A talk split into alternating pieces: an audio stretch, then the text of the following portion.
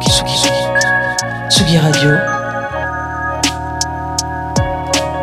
Sur la route des festivals. Avec Lolita Mang. Salut Tsugi Radio, c'est Lolita Mang. Alors je sais, vous n'avez pas l'habitude d'entendre ma voix à cette heure-ci, mais je peux pas m'en empêcher, j'ai trop de trucs à vous raconter. La semaine dernière, j'ai embarqué le micro du studio, j'ai sauté dans un avion direction le festival M pour Montréal. C'est un festival destiné aux professionnels de l'industrie musicale axé sur l'émergence et la découverte. En une semaine, j'ai eu le temps de me prendre deux trois claques musicales, une tempête de neige dans la gueule et j'ai eu envie de vous raconter tout ça. Tsugi, Tsugi, Tsugi, Tsugi Radio. Sur la route des festivals. Avec Lolita Mang. Troisième épisode de mes aventures montréalaises. Alors j'ai mis du temps à le comprendre, mais c'est bien ça. C'est Karma, c'est le vrai faux pseudonyme de Karma, qui vient du Luxembourg et qui est étudié à Amsterdam. Programmée à 16h dans la cave de l'Escogriffe, un bar de la rue Saint-Denis, elle a scotché le public. Cheveux roux, lunettes sur le nez, elle balance des tubes d'hyperpop dont les productions puisent leurs références dans les œuvres de Sophie ou de Sega Bodega. On s'est retrouvé au café de la SAT pour parler de l'aspect politique de l'hyperpop et de son amour pour les pâtes. Le premier truc que j'ai lu en cherchant des infos sur toi, je suis tombée sur son, ton site et euh, j'ai lu que tu étais, que tu naviguais between the struggles of womanhood and the bliss of pasta. And il faut que tu m'expliques ce que ça veut dire. Euh, c'est des choses qui me passionnent beaucoup, euh, les sujets de, du féminisme, mais aussi euh, la nourriture et plus précisément, je suis fanatique des pâtes. et c'est tout, c'est la fin de l'histoire. J'aime les pâtes, j'aime les femmes, voilà. Et alors, tu as quand même réussi la prouesse de faire un morceau sur les pâtes et le capitalisme, ce que je trouve assez génial.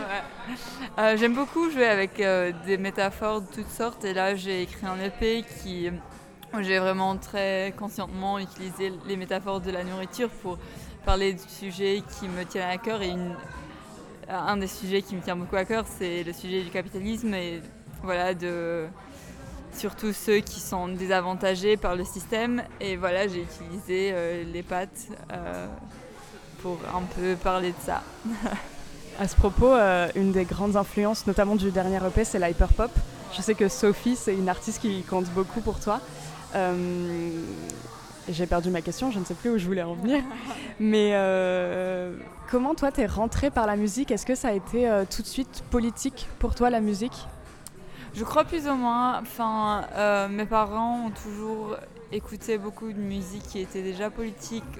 Mon papa, il est fanatique punk depuis les années 90, donc j'ai un peu grandi dans un environnement où la politique était toujours thématisée, mais à la table de dîner, mais aussi euh, dans la musique, et donc c'est un peu venu naturellement. Enfin, je me suis pas vraiment posé la question si je voulais faire ça ou non. Ça s'est passé juste comme ça.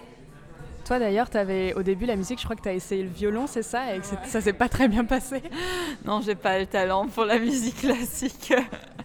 Et puis il y a peut-être une forme, enfin, peut-être que tu peux me raconter au Luxembourg comment ça se passe, mais je sais qu'en France, il y a vraiment ce truc du conservatoire, de l'apprentissage très euh, rigoureux de la musique, qui peut-être ne laisse pas justement l'opportunité à certaines personnes qui ont moins cette fibre rigoureuse, très scolaire, d'apprendre à faire de la musique. Ouais, euh, je crois que ça m'a beaucoup effrayée. Ça m'a pris quelques temps de vraiment retrouver ma passion pour la musique après le conservatoire parce que c'était si rigide que pour moi la musique c'était plus une science que euh, une art. Et donc ça m'a pris quelques temps pour retrouver genre mon vibe avec, avec euh, cette forme d'art. Et alors comment tu as découvert justement des artistes comme euh, Charlie XCX, Sophie, A.G. Cook? Je dirais euh, surtout par mes potes et par l'internet. Internet. Euh, ça m'a pris un peu de temps. euh, c'est mon, mon copain qui m'a introduit à, à Charlie et au début euh, j'étais très aversée à tout ce qui était mainstream. Tu vois, j'avais 15 ou 16 ans. Euh, j'avais 16 ans, oui, et j'étais très euh, toujours en mode punk et je pouvais pas comprendre comment de la pop ça pourrait être bon. Là, j'admets que j'étais très très erronée, mais voilà, c'est par des potes qui m'ont montré euh, ce genre de musique et maintenant j'apprécie beaucoup et j'adore la pop. C'est drôle parce que c'est une réflexion que moi-même j'ai, ou moi aussi euh, au collège ou au lycée par exemple, enfin en tout cas pendant l'adolescence, j'étais très critique de la pop et tu sais, il y avait un sentiment de supériorité presque. Et est-ce que tu saurais l'expliquer? Peut-être parce que, enfin, moi en tout cas, la théorie que j'ai, c'est que c'est un truc de, de jeune fille en fait, la pop. Et pour ça, on la méprise peut-être? Ouais, peut-être. Euh, je crois, pour moi, c'était un. Je voulais être rebelle dans tous les moyens et dans tous les. Euh, dans toutes les capacités que j'avais et écouter de la musique pop vraiment pour moi c'était le contraire d'être rebelle Euh, et voilà, je crois que pour moi, ça vient de, cette motivation-là. Et aujourd'hui, la musique que tu sors, qui est vraiment de la pop très affirmée, tu as l'impression que c'est de la musique de rebelle? Ah ouais, tout à fait. Euh, j'ai réalisé au final que la pop et euh, la révolution ne sont pas mutuellement exclus. Et voilà. Euh, j'ai lu aussi, et tu pourras me raconter ou me confirmer si c'est vrai, qu'un de tes premiers morceaux, tu l'as écrit pour ton petit frère, parce que c'était son anniversaire et que tu n'avais pas de cadeau. Et plus tard, tu as écrit un morceau aussi pour une copine à toi qui s'appelle Ada. Je voulais qu'on discute de euh, la musique comme un cadeau. Est-ce que tu vois la musique comme vraiment un, moyen de partager et d'offrir des choses aux autres? Ouais, c'est intéressant comme question parce que pour moi, la, chanson que j'ai écrite pour mon petit frère, c'était vraiment un cadeau. Euh, il, aime beaucoup écouter de la musique, il est euh, aussi très musical et donc euh, composer quelque chose qui était pour lui, pour moi, était un geste très intimiste et très personnel pour lui montrer mon amour. Et la chanson que j'ai écrite pour Eda, c'était plus, je voulais raconter notre histoire. Je ne lui ai pas dit que j'avais écrit la chanson jusqu'à ce qu'elle est sortie.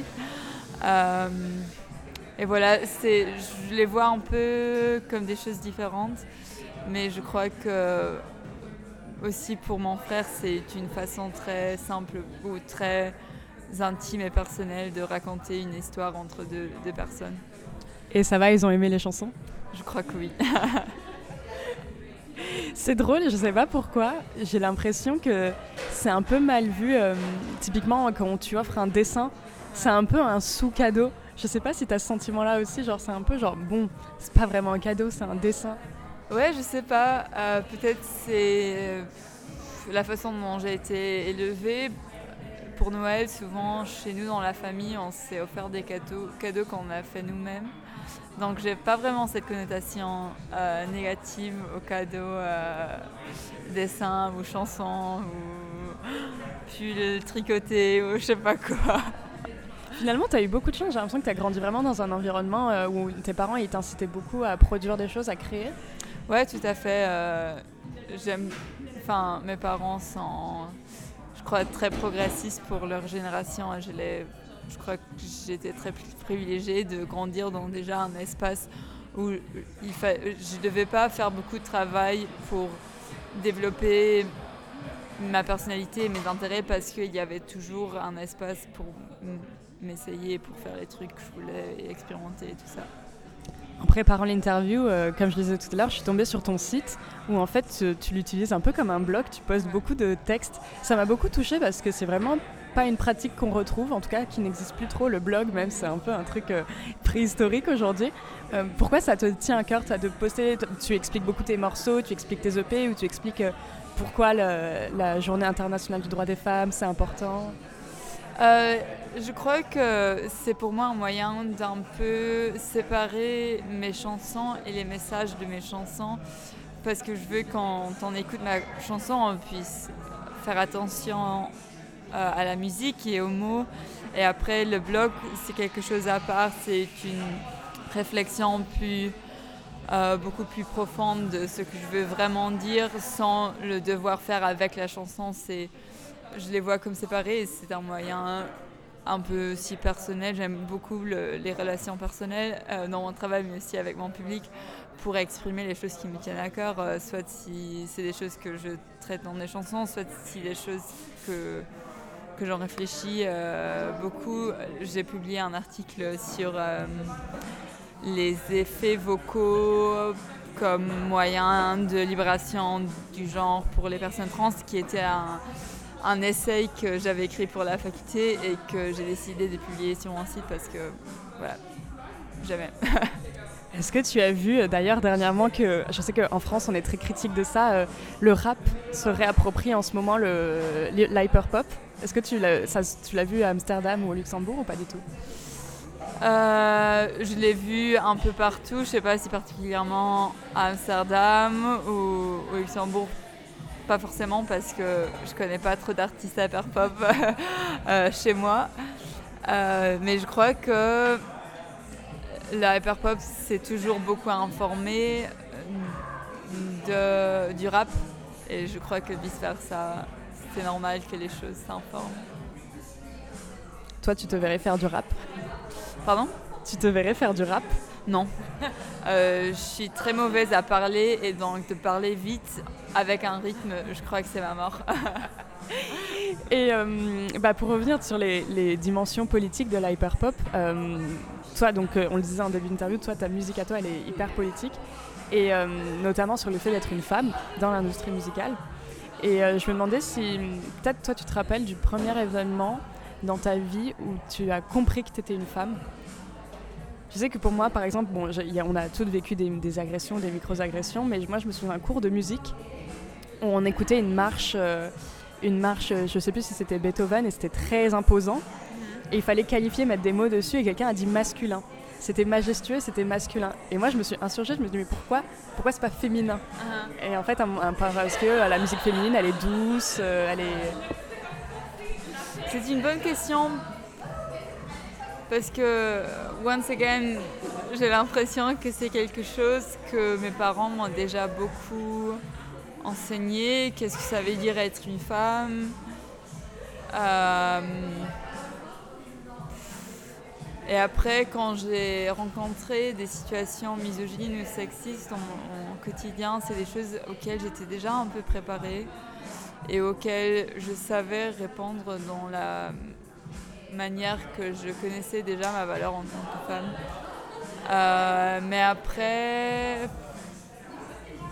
ouais, c'était, des trucs euh, comme dans les classes de, de sport à l'école. Euh, il y avait une équipe d'hommes, il y avait ou de garçons et une équipe de filles. Et, c'était toujours un peu supposé que les femmes étaient moins fortes que, que les hommes et c'était enfin des dynamiques comme ça ou même des histoires d'enfants où il y avait la maman qui cuisine et le papa qui travaille et des trucs comme ça.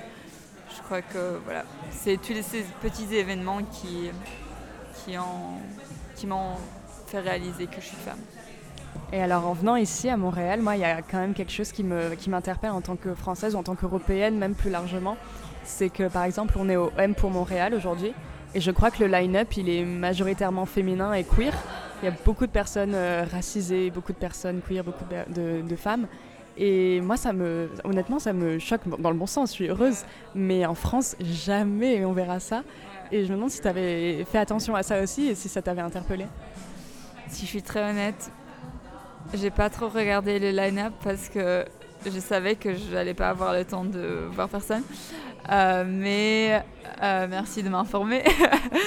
mais en tout cas, je crois que c'est quelque chose qui est en train de se développer beaucoup, même en Europe. Il y a par exemple un, festival showcase euh, à Hambourg qui s'appelle Repovan, qui déjà depuis quelques années fait beaucoup d'efforts de d'avoir un line-up euh, qui est gender balance, je sais pas le mot en français, qui euh, on dirait paritaire. Qui est, voilà, pardon, qui est paritaire. Euh, et voilà, c'est pas quelque chose. Enfin, j'ai l'impression que surtout les scènes sur lesquelles je monte, il y a en général déjà une, une attitude où il y a une motivation de faire des efforts pour, pour faire un booking un peu plus, plus diversifié. Euh, je voulais aussi parler du fait que ta musique, euh, alors ça va peut-être paraître euh, random de dire ça, mais ta musique elle est très personnelle, mais j'ai l'impression, enfin moi c'est un point où ça m'a vraiment touché, où j'ai l'impression que tu vas scratch from the deepest level et tu vas mettre ça dans ta musique. Je me demandais si c'était un processus difficile ou plutôt cathartique, ça te fait du bien d'aller chercher de, mettre tes tripes sur, sur du papier? Ça dépend des chansons, ça dépend des sujets, ça dépend du processus. C'est un peu différent pour, pour chaque chanson. C'est surtout quand je, je me mets sur mon euh, quand je m'assis sur mon bureau et je veux travailler sur, sur mes mots que vraiment je, je veux toujours être très introspectif et vraiment voir ce que j'ai dans moi et que je puisse euh, sortir et parfois ça me fait beaucoup de plaisir, parfois ça fait très mal, parfois ça fait très mal et après je me sens newborn, euh, voilà, ça dépend. Je t'ai pas demandé, on a déjà dû te demander, mais j'ai envie de savoir euh, pourquoi Karma? Est-ce que c'est. Euh, alors, moi, c'est ma première supposition. On parlait d'hyper pop, on parlait de modification de la voix. C'est une manière de, de personnifier la fluidité? C'est mon nom. C'est mon nom que mes parents m'ont donné. Et donc, vu que j'avais déjà ce nom qui est un peu extraordinaire quand j'ai choisi mon nom d'artiste, c'était un peu évident qu'il fallait que j'utilise mon vrai prénom. Euh, voilà. C'est dingue, excuse-moi, j'avais pas du tout compris que c'était ton vrai prénom. Incroyable. Et donc, est-ce que tes parents t'ont expliqué? Euh, Oui, enfin, je crois que c'était juste un truc un peu euh, par hasard. Ils ont réalisé qu'on pourrait utiliser ce mot en tant que nom et ils ont trouvé sympa et voilà. Et si t'étais pas, si tu faisais pas de la musique aujourd'hui, tu ferais quoi? Je ferais des études, comme je, je, fais toujours mes études. Je suis en deuxième année de mon bachelor. Voilà. Et d'ailleurs, est-ce que tes études, donc c'est de la littérature et des cultural studies, c'est ça? Euh, Est-ce que ça influence, ça nourrit ta musique? Tout à fait, euh, absolument. Euh, ça m'a ouvert beaucoup de schools of thought je sais pas comment on dit en français. Ça t'a ouvert.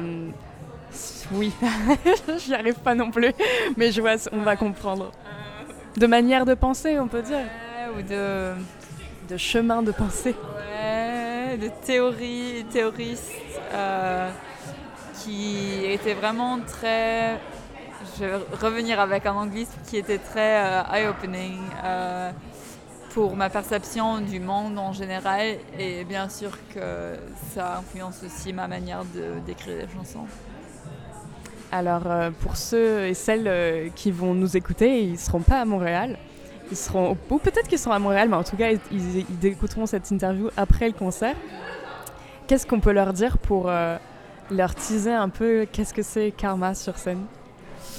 C'est beaucoup, c'est beaucoup, c'est intense, c'est énergétique, c'est intime et c'est honnête.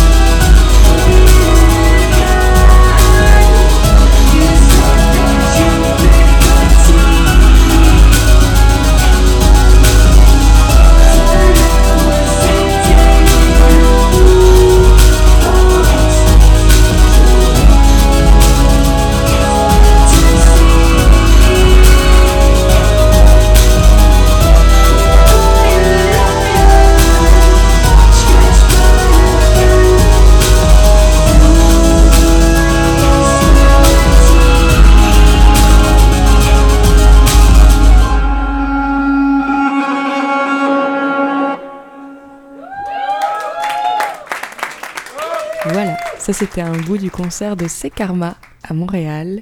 Et puis, ben, nous, on se retrouve demain pour le dernier épisode de cette petite série avec mon coup de cœur ultime du festival, Lydia Kepinski.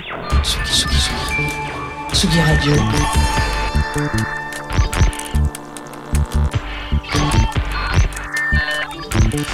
sur la route des festivals avec Lolita Wong.